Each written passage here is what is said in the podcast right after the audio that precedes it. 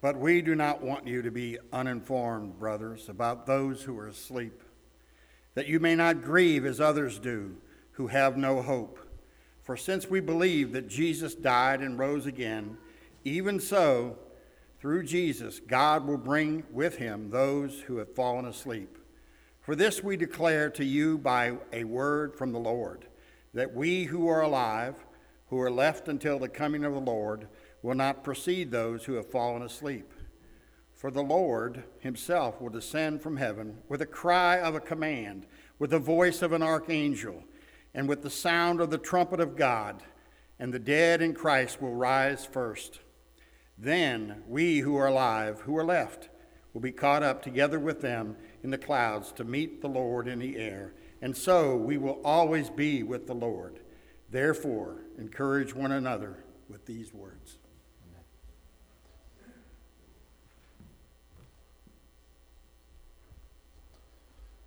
Shall we pray? O great God of highest heaven, occupy our lowly hearts. Father, you are a God who is great, who is mighty, God of light and God of love. In you there is no sin, there is no corruption. You are holy, holy, holy. But Father, as we look at ourselves, we confess that we fall so short of being like you, Father, how you have designed us to find our joy in you. We do not say, we do not think, we do not act as you have called us to do. We fall so desperately short. Even the greatest among us is still tainted by the tentacles of sin that run deep. But Father, we confess that you are our only hope in life and death. You are a loving and gracious Heavenly Father. That you don't leave us where we are, but you, like the prodigal son, look from a distance, and when you see us, you run to your children. And you have brought us into your home and called us your sons and daughters that we may feast at your table, not because of what we have done, not because of who we are, but, despite who we are. But Father, you love us too much to leave us where you are. You have poured out your Spirit into us that moves in our heart and give us eyes to see Christ each day more vividly in high definition glory and splendor. And when we see Christ for who he is, we long to be like him. And because Christ has freed us from the debt and the weight of sin. It is our joy when He says, Follow me, to lay aside the things of this world that rust and fade and do not satisfy, and follow Jesus with reckless abandon. Because Jesus is more valuable than all of this world. Father, we thank you. We thank you that in the midst of this world that is broken and dying, Father, you have poured your Spirit out on your church that rescues the perishing, that cares for the dying, that goes to the poor, to the broken, to the forgotten, to the overlooked, to the marginalized with the good news of the gospel that men and women are image bearers of God and that there is no one beyond the grace of Jesus Christ. And you gather men and women from every tribe and every tongue and in every nation, and you bring them close to your heart and you protect them under the shadow of your wings. And Father, we praise you that we are safe under the shelter of our Father's strong arms. Father, we pray this morning for our brothers and sisters in the churches of Louisiana who, at this very moment, though their church lay in ruin and rubble by an arsonist fire, their Savior is strong and alive and true. Though they take the things of this world like good things like buildings and places where we can come together. They cannot take our Jesus. They cannot take the life that he brings. And we pray for those churches as they worship that they would find safety and shelter in the gospel. Father, we also turn our attention as we see the images of explosions in the island of Sri Lanka. Father, we do not know how many are dead, but we grieve. This morning, as brothers and sisters assemble together to make much of the resurrection, and they close their eyes because of a bomb in death, but Father, they open them in the presence of Jesus. And we know that because of the resurrection, for those who are united to Christ by faith alone, those bodies, though they die today, they will rise whole and strong and new, fully equipped and not tainted by sin, but they will rise again in the new heavens and the earth with the command of our great King when he returns. And they will walk once again and they will sing praises to our great King Jesus Christ, who has conquered sin and death forever and banished it in the depths of hell, that you may draw your people and that we may feast in the house of Zion. Father, this is our hope of the resurrection because of the victory in death at Calvary we have victory because of the empty tomb, and we will feast on that mountain one day. In Christ's precious and holy name we pray, and all God's people said, Amen. You may be seated.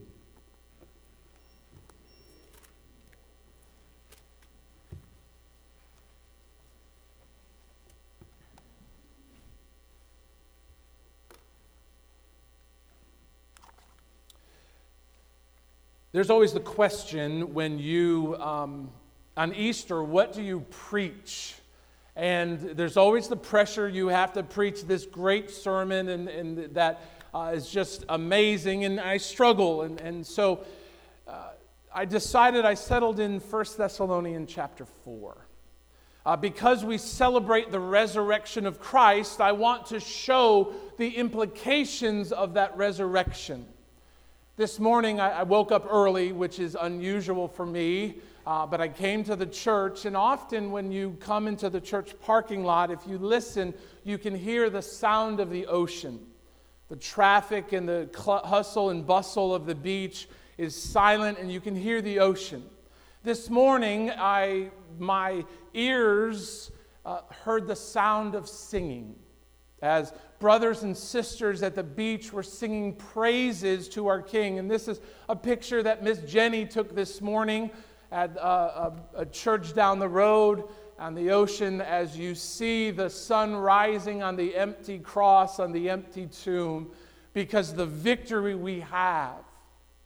Came into my office and did the finishing touches on the sermon and cutting and pasting and praying and fretting and then just to should uh, give a new topic, as habit often is, I pulled up my browser. Actually, I got an alert on my phone from Open Doors, which is a, a Christian organization that monitors persecution throughout the world. And I got an alert that brothers and sisters in Sri Lanka, eight churches, and a bomb had gone off.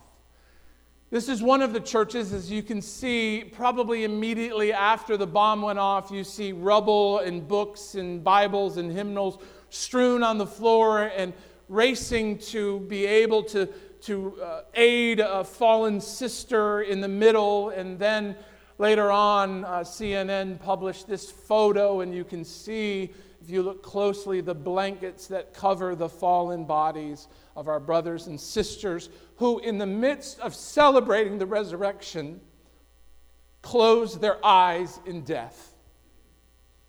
Uh, over the past several months, as a church, we have had funerals.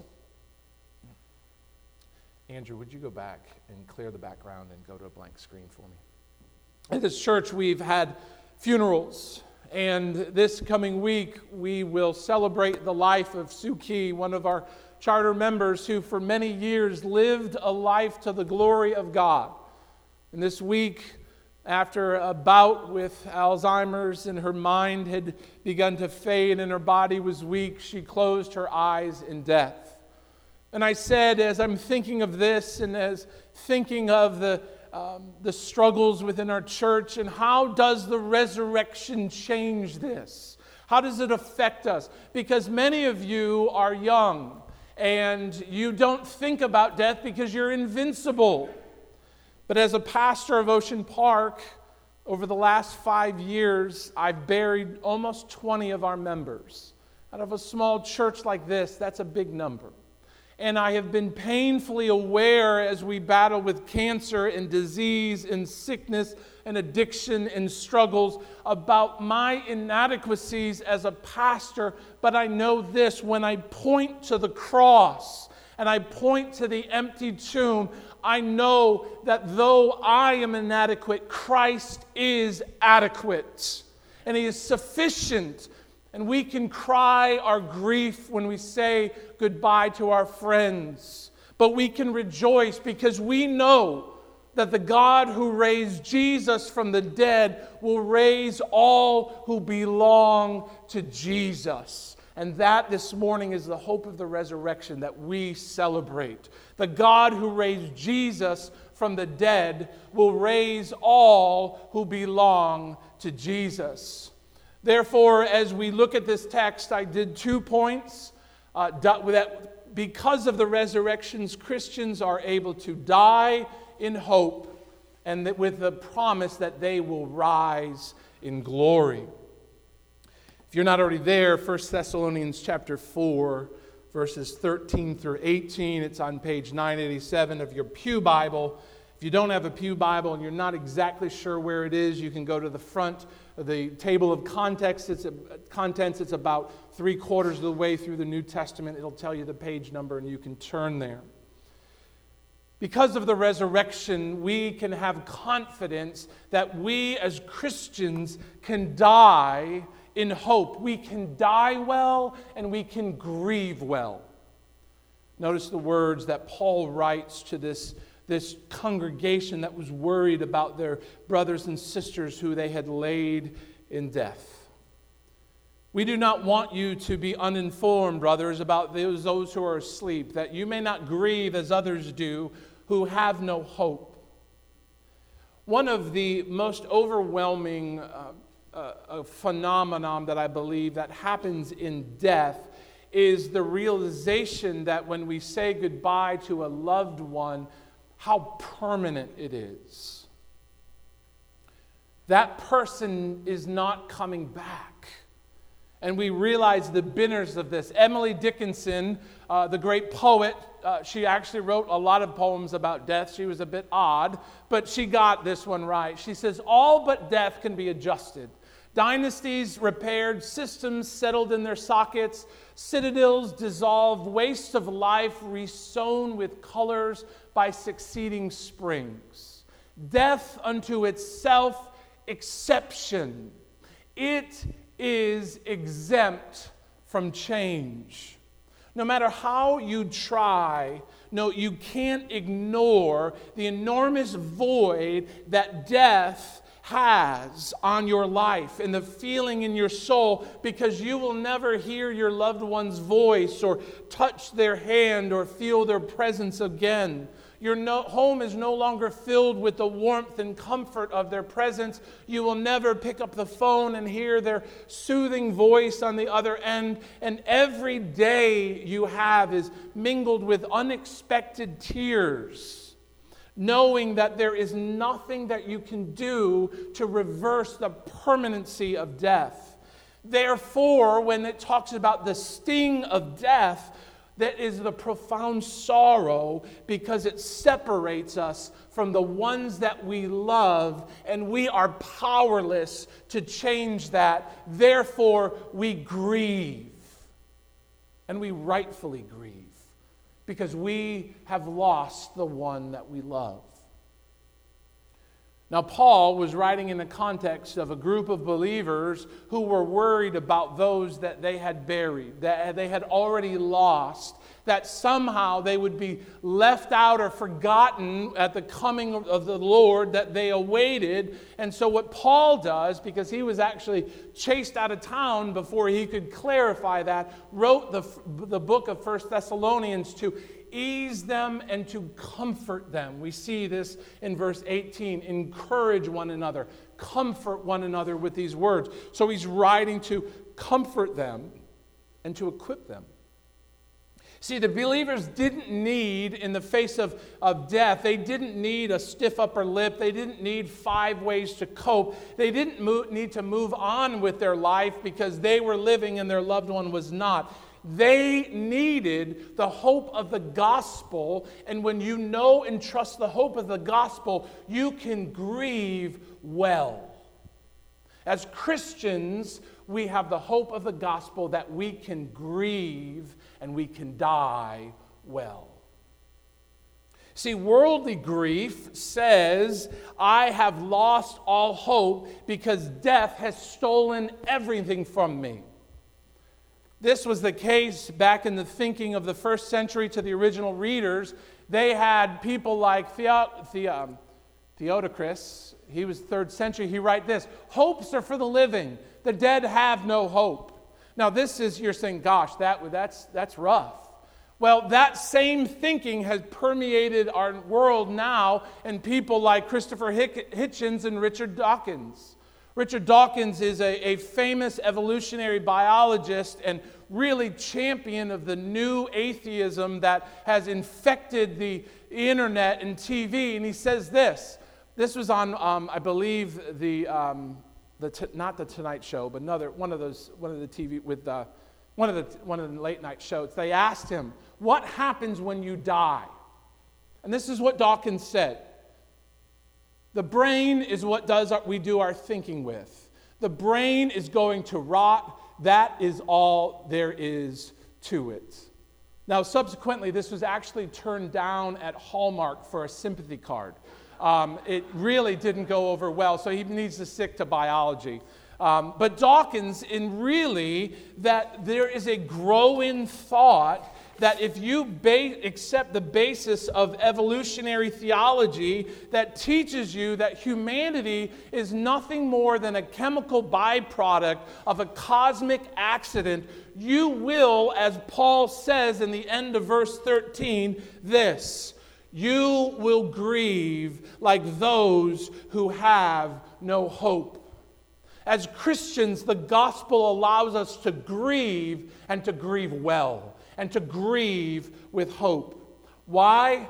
Because it is only the gospel that says you will not rot in the ground.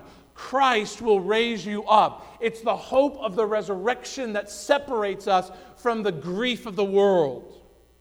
So notice in verse 13, I do not want you to be uninformed, to have bad theology, to have bad doctrine, to have bad thinking, because our thinking affects our life and our assumptions and our grief. When we weep for losing people who have died in faith. This is the very thing that Jesus and, uh, told Lazarus, told Mary and Martha, and told his disciples. After saying these things, Jesus said to them, Our friend Lazarus has fallen asleep, but I go to wake him up. See, even though uh, Lazarus was physically dead for four days, Jesus, the Lord over life, had the authority to raise him up with three simple words Lazarus, come out. Don Carson at the Gospel Coalition says if Jesus did not qualify who was to come out, all the graves in Jerusalem would have spit their dead. That is the power of Jesus Christ, who is Lord over the tomb. Worldly grief says nothing happens, you will simply rot in the ground. It's the logical conclusion. Gospel grief says those who are united to Christ by faith, death is not permanent. Death is temporary, though it's painful and it hurts to say goodbye. Therefore, what Jesus, notice how, Paul describes death, physical death. He says, Those who have what? Fallen asleep. He doesn't say, and this means it's not the human no longer ex- endures the toils of labor and pain and sorrow and they can rest from the, the struggles of this world. We often put the hashtag RIP when somebody dies. It's not because he is in some sort of spiritual soul sleep. It's this is the Christian who closes their eyes in death will be awoken one day in the glory of Christ's kingdom. A Christian who knows and loves the gospel grieves differently because they know that those who are united to Christ there will be woken up by the God who has power of resurrection over death. Notice verse 14 and 15 of chapter 4. For since we believe that Jesus died and rose again, even so, qualifier, through Jesus, God will bring with him those who have fallen asleep, those who have died in faith.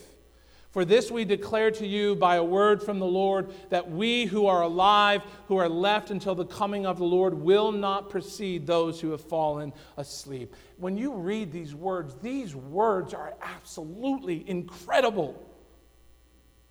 Those who die in faith do not receive the just penalty for their sin the New City Catechism that we have gone through, and we're teaching the, the children in Awana, verse 28, or question 28. What happens after death to those who are not united to Christ by faith? You can ask it in this way What happens if we're not connected by faith to Christ?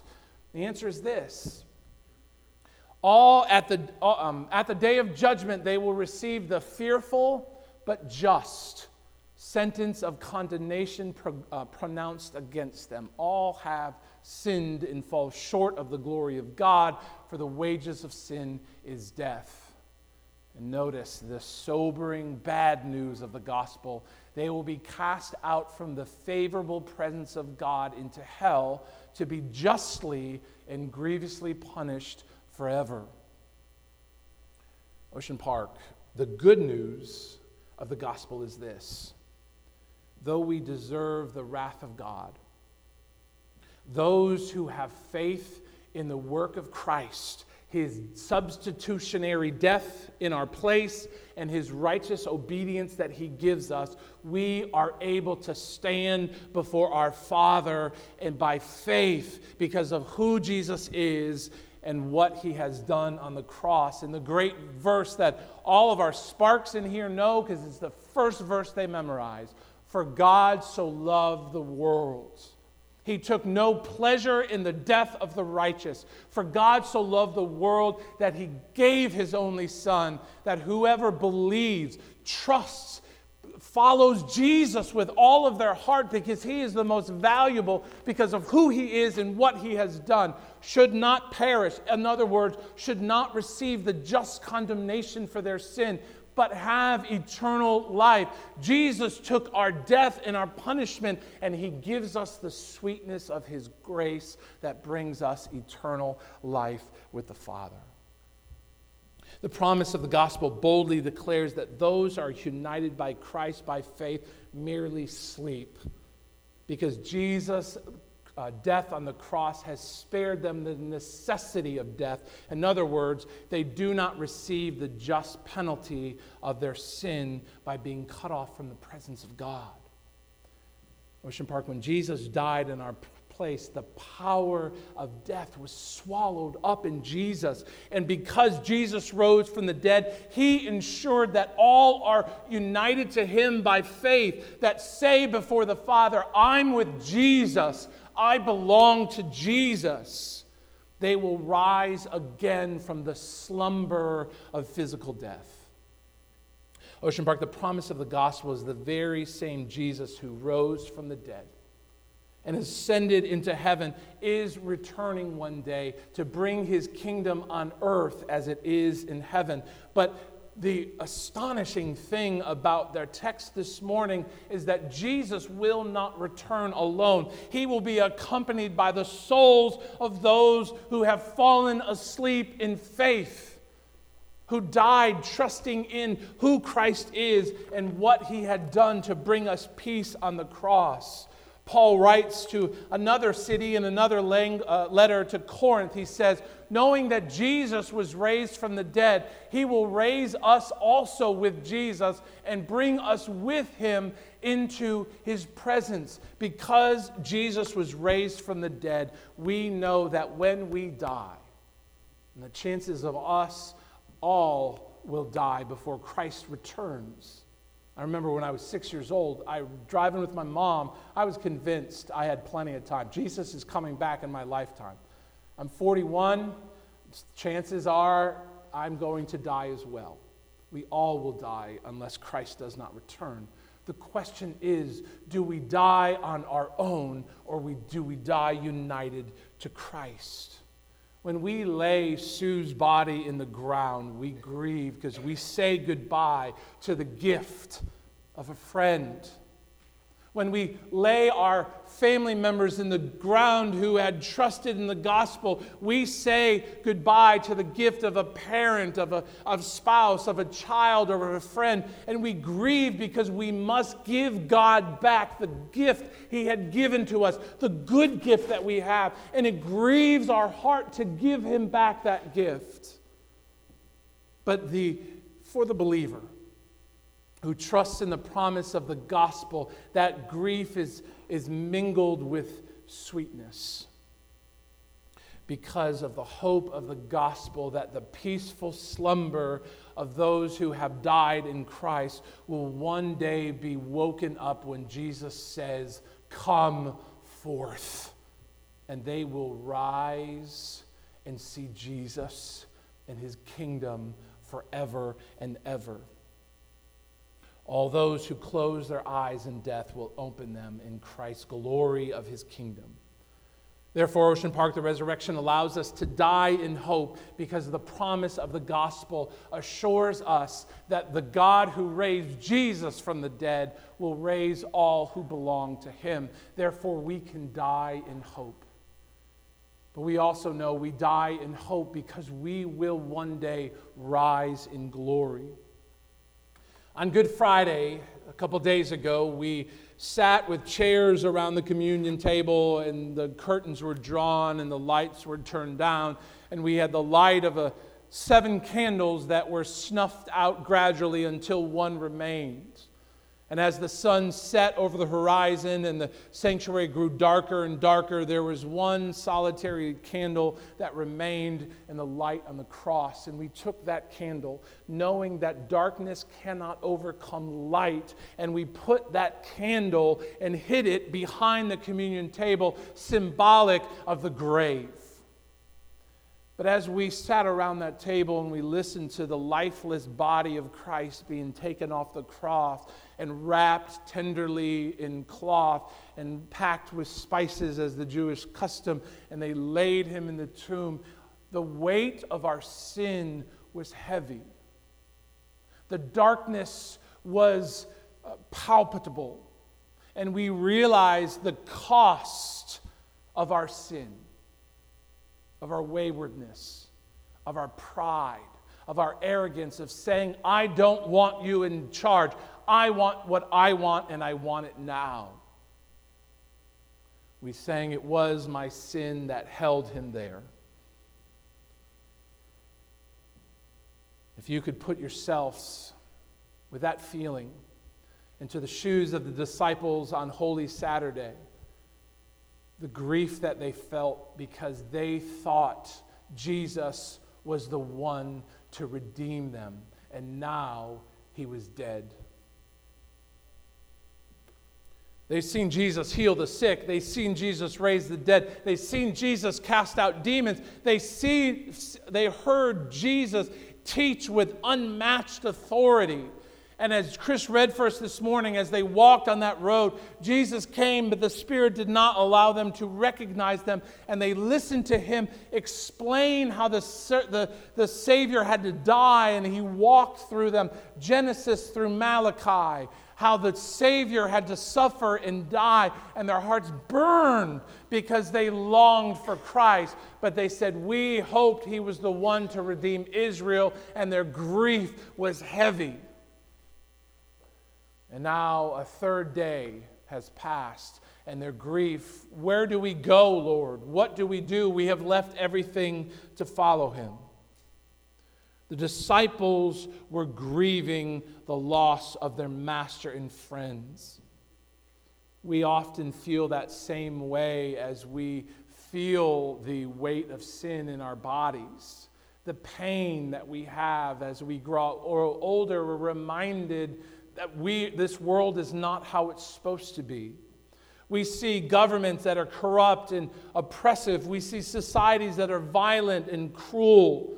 We see families that are broken and fragmented and isolated. Our bodies are fraught with illness and sickness and disease. We're separated from the, lo- the, the people that we love because of our careless words and actions that we can't take back, that we said in selfishness and foolishness and haste. We weep tears because of sorrow and death and pain, and they overwhelm us like it did to the disciples on that holy Saturday, and we weep. Often we look around the world and all we can feel and all we can see is darkness. And we forget that we serve the God who is light. The God who in John he declares the light shines in the darkness and the darkness can never ever extinguish it. The light cannot be extinguished. Martin Luther, the great reformer, wrote in his uh, great hymn, A Mighty Fortress is Our God, he said, Though this world with devils filled should threaten to undo us, we will not fear, for God has willed his truth to triumph full, uh, through us. The prince of darkness grim, we tremble not for him. His rage we can endure for lo, his doom is sure. One little word shall fell him. Here in 1 Corinthians chapter 4 is the basis of Luther's claim that one little word will fell the power of darkness and dispel the shadows and uh, overwhelm the light with the, uh, overwhelm the world with the glory of the light of God one little word that Jesus utters from the throne of heaven and the host of angels and the souls of all who have died in faith will return to earth and bring heaven on as it is bring God's kingdom on earth as it is in heaven. Notice verse 16 For the Lord himself will descend from heaven, this resurrected Lord who we praise with a cry of command with the voice of an archangel and the sound of a trumpet of God, and the dead in Christ will rise first.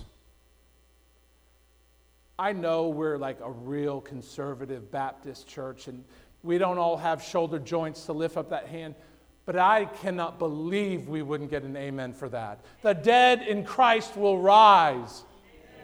He is risen. Here, we got it. We're working on it. Christ, who is seated on the throne at the right hand of God, will utter one word. One word that will mobilize the host of angels and stir the slumbering souls of the fallen who have closed their eyes in death, and they will rise when Jesus calls their name. He will give that cry of command as the conquering king, and the voice of the archangel will shout, and the armies of angels will move. The angels who sing, Holy, Holy, Holy. And the long awaited trumpet will sound, announcing the return of the king. The return of the king that in Palm Sunday, they, with their little voices, cheered kings, now the angels will sing. The very prophecy of God. When the people, God said, I will deliver my people in Zechariah chapter 9, the Lord will appear over them, and his arrow will go forth like lightning, and the Lord will sound the trumpet, and they will march forth in the whirlwinds of the south. Jesus says this in Matthew 24, and he will send out his angels with a loud trumpet call, and they will gather his elect from all the four wings, winds, every tribe and tongue and nation. People of every ethnicity and colors and languages will come together in this beautiful tapestry of the grace of God, vibrant in colors because of, of the grace of God that calls them together and one of the heavens to each other in a moment, in a twinkling of an eye, when we think the darkness has overcome, the long awaited King with all authority over life and death will declare the graves spit out their dead, and the bodies will come forth transformed and whole and new. Bodies where the weakness of the perishable will be transformed into the immortal. Bodies that are strong and minds that are clear, bodies that are unencumbered by weakness and pain and frailty of sin, bodies that now can perfectly obey the word and will of God with joy and do his work on, on earth as it's done in heaven. Tim Keller explains the glorious future that awaits the coming of the resurrected King we will have resurrected bodies like Jesus' body, physical bodies. And what that means is that Christians envision the body and the soul, the physical and the spiritual, are together in perfect harmony forever.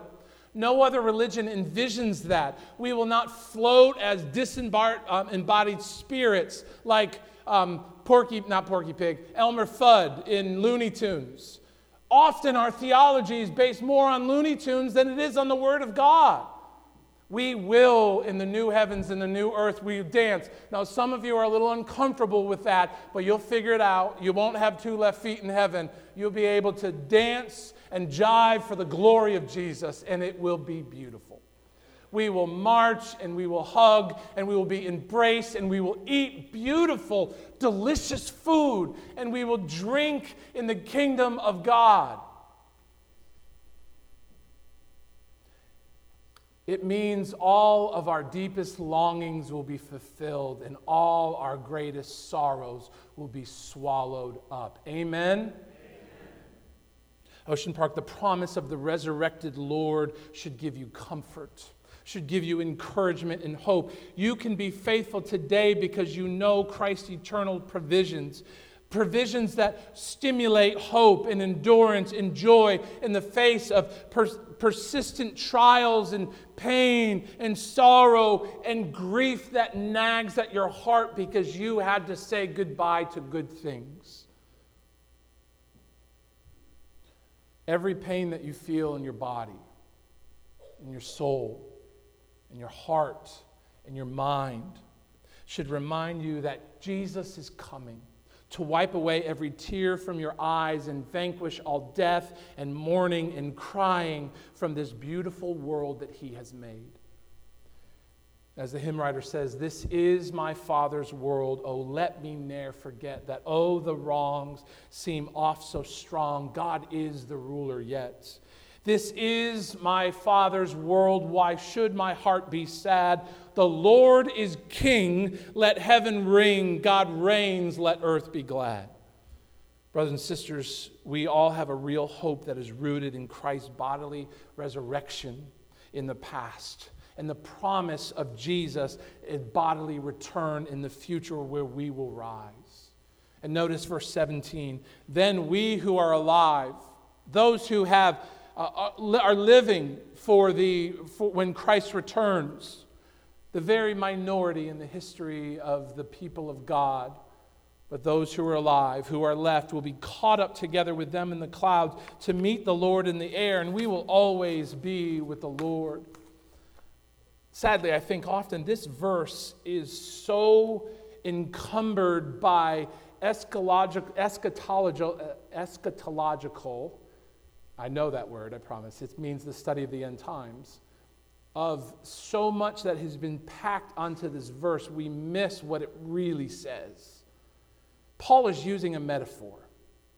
Paul is using a metaphor about people rushing to the gates of a city to welcome a visiting dignitary and accompany him back into the city. Yet, this text and this metaphor that Paul is using, they're not running to see an emperor, a president, a parliament, a general, a, dip, a diplomat. They're running through the gates to the city to see the resurrected Lord as he comes, the King of glory, leading the souls of the, of the lost as the bodies rise as glorified, and the angels in heaven, and they are dropping everything they have and coming to meet him and to bring him back into his city where they will be with the Lord forever. Our resurrected King will one day return to his city the new Jerusalem, Mount Zion, and he will dwell in the midst of his people.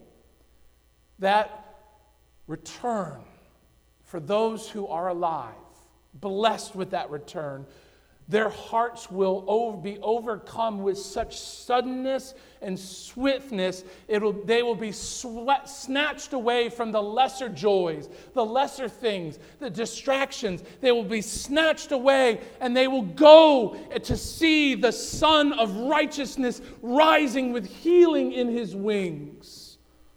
And on that day, the glory of God, like the clouds of heaven, will settle in over his people, and we will see his glory, the glory of the risen Christ, the very glory that filled the tabernacle, the presence of the Lord in Exodus 40. Then the cloud covered the temple, the tent of meeting, and the glory of the Lord filled the tabernacles. Revelation 1, the rest of the story says this Behold, he, Jesus, the Alpha and the Omega, the beginning, the end, he is coming with the clouds. And every eye will see him, even though who, those who pierced him, and all tribes of the earth, every man and woman and tongue and nation and ethnicity will see the glory of the coming King. And the earth will wail on account of him. Even so, amen. And here's the greatest promise not that we see the light show that Jesus will put on that will blow our minds. Here's the greatest pro- promise of this text. It's verse 17. We will always be with the Lord. Pure joy, pure beauty. It won't be sitting on a cloud playing a harp. That's boring. It'll be a new heaven and a new earth where we get little glimpses of what heaven will be like now.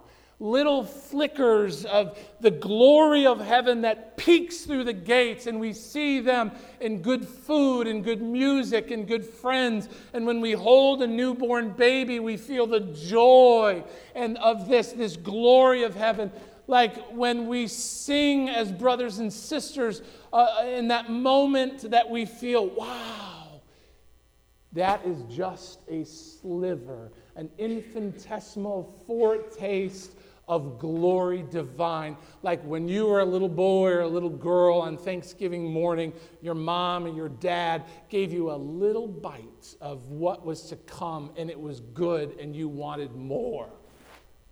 Brothers and sisters, we have a little bit that on Sunday mornings when we come together and we sing and we hear the glory of God, when we're with together with our family and we have the when we walk beside the beauty of the ocean and we see the vastness of the stars and we hear good music and food and, and dancing for you, dancing Baptist, it's okay. We will taste that glory.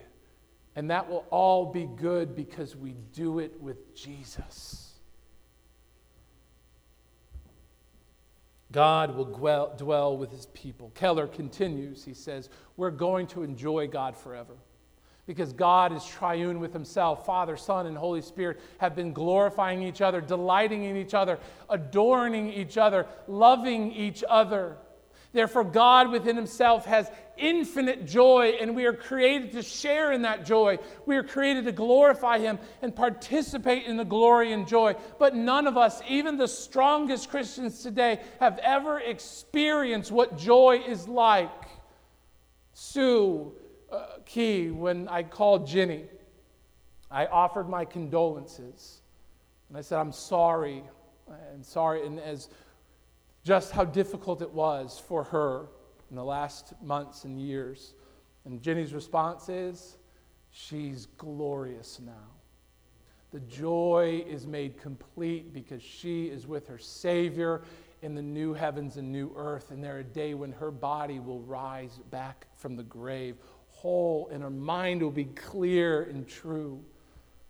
Even the best Christian is perfect and cosmic and infinite, endless, growing joy because all of us worship and adore other things. Someday we will be freed from sin and we will know and experience that, that glory and joy. We will enjoy Christ forever. The resurrection allows us to die in hope, knowing that we will rise in glory because of the promise of the glory that assures us that the God who raised Jesus from the dead will also raise those who belong to Jesus. Therefore, we can grieve those, and we ourselves can die in hope, knowing that we will rise in glory. And notice the last words of verse 18. Therefore, encourage, comfort one another with these words. This morning, very briefly, trust in the death and resurrection of Jesus. Just as Jesus asked Peter, Who do they say I am, and who do you say I am? You must answer that today. Who do you say that I am?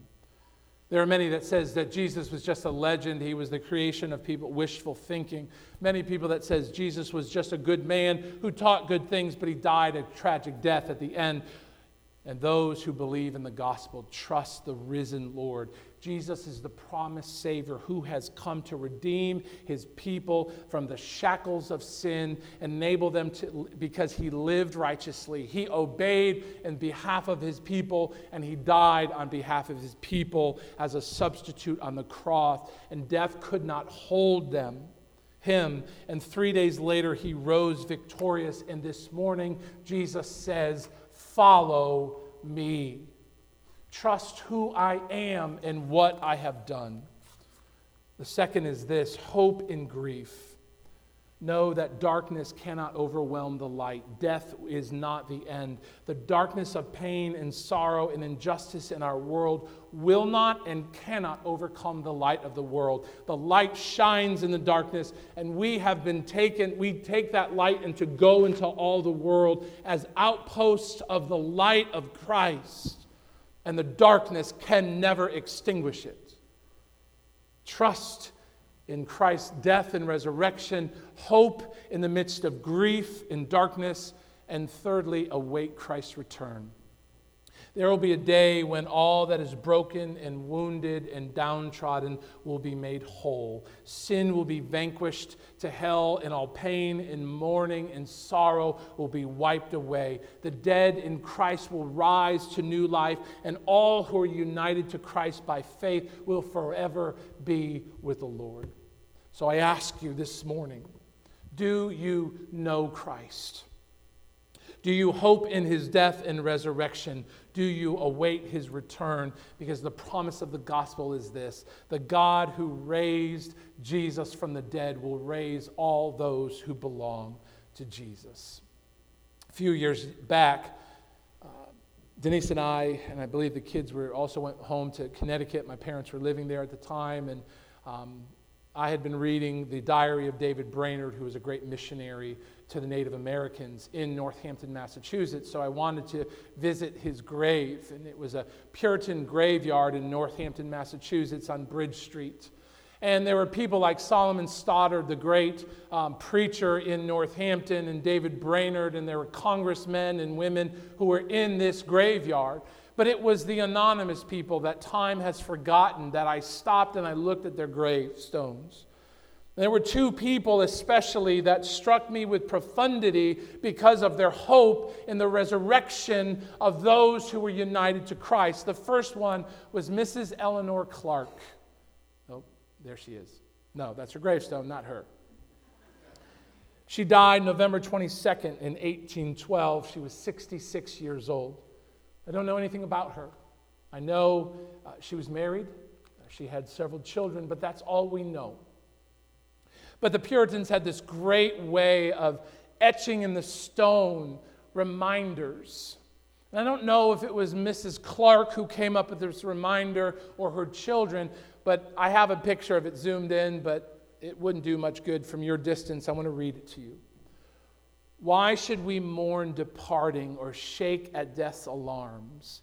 Tis but the voice which Jesus sends to call us to his arms.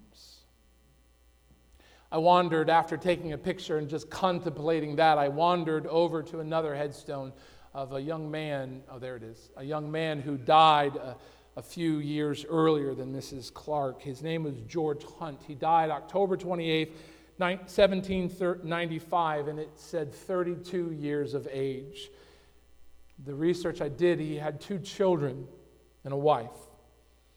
And for the last 220 years, his tombstone has been a reminder to all who have visited there that Christians, because of the resurrection, are able to grieve in hope.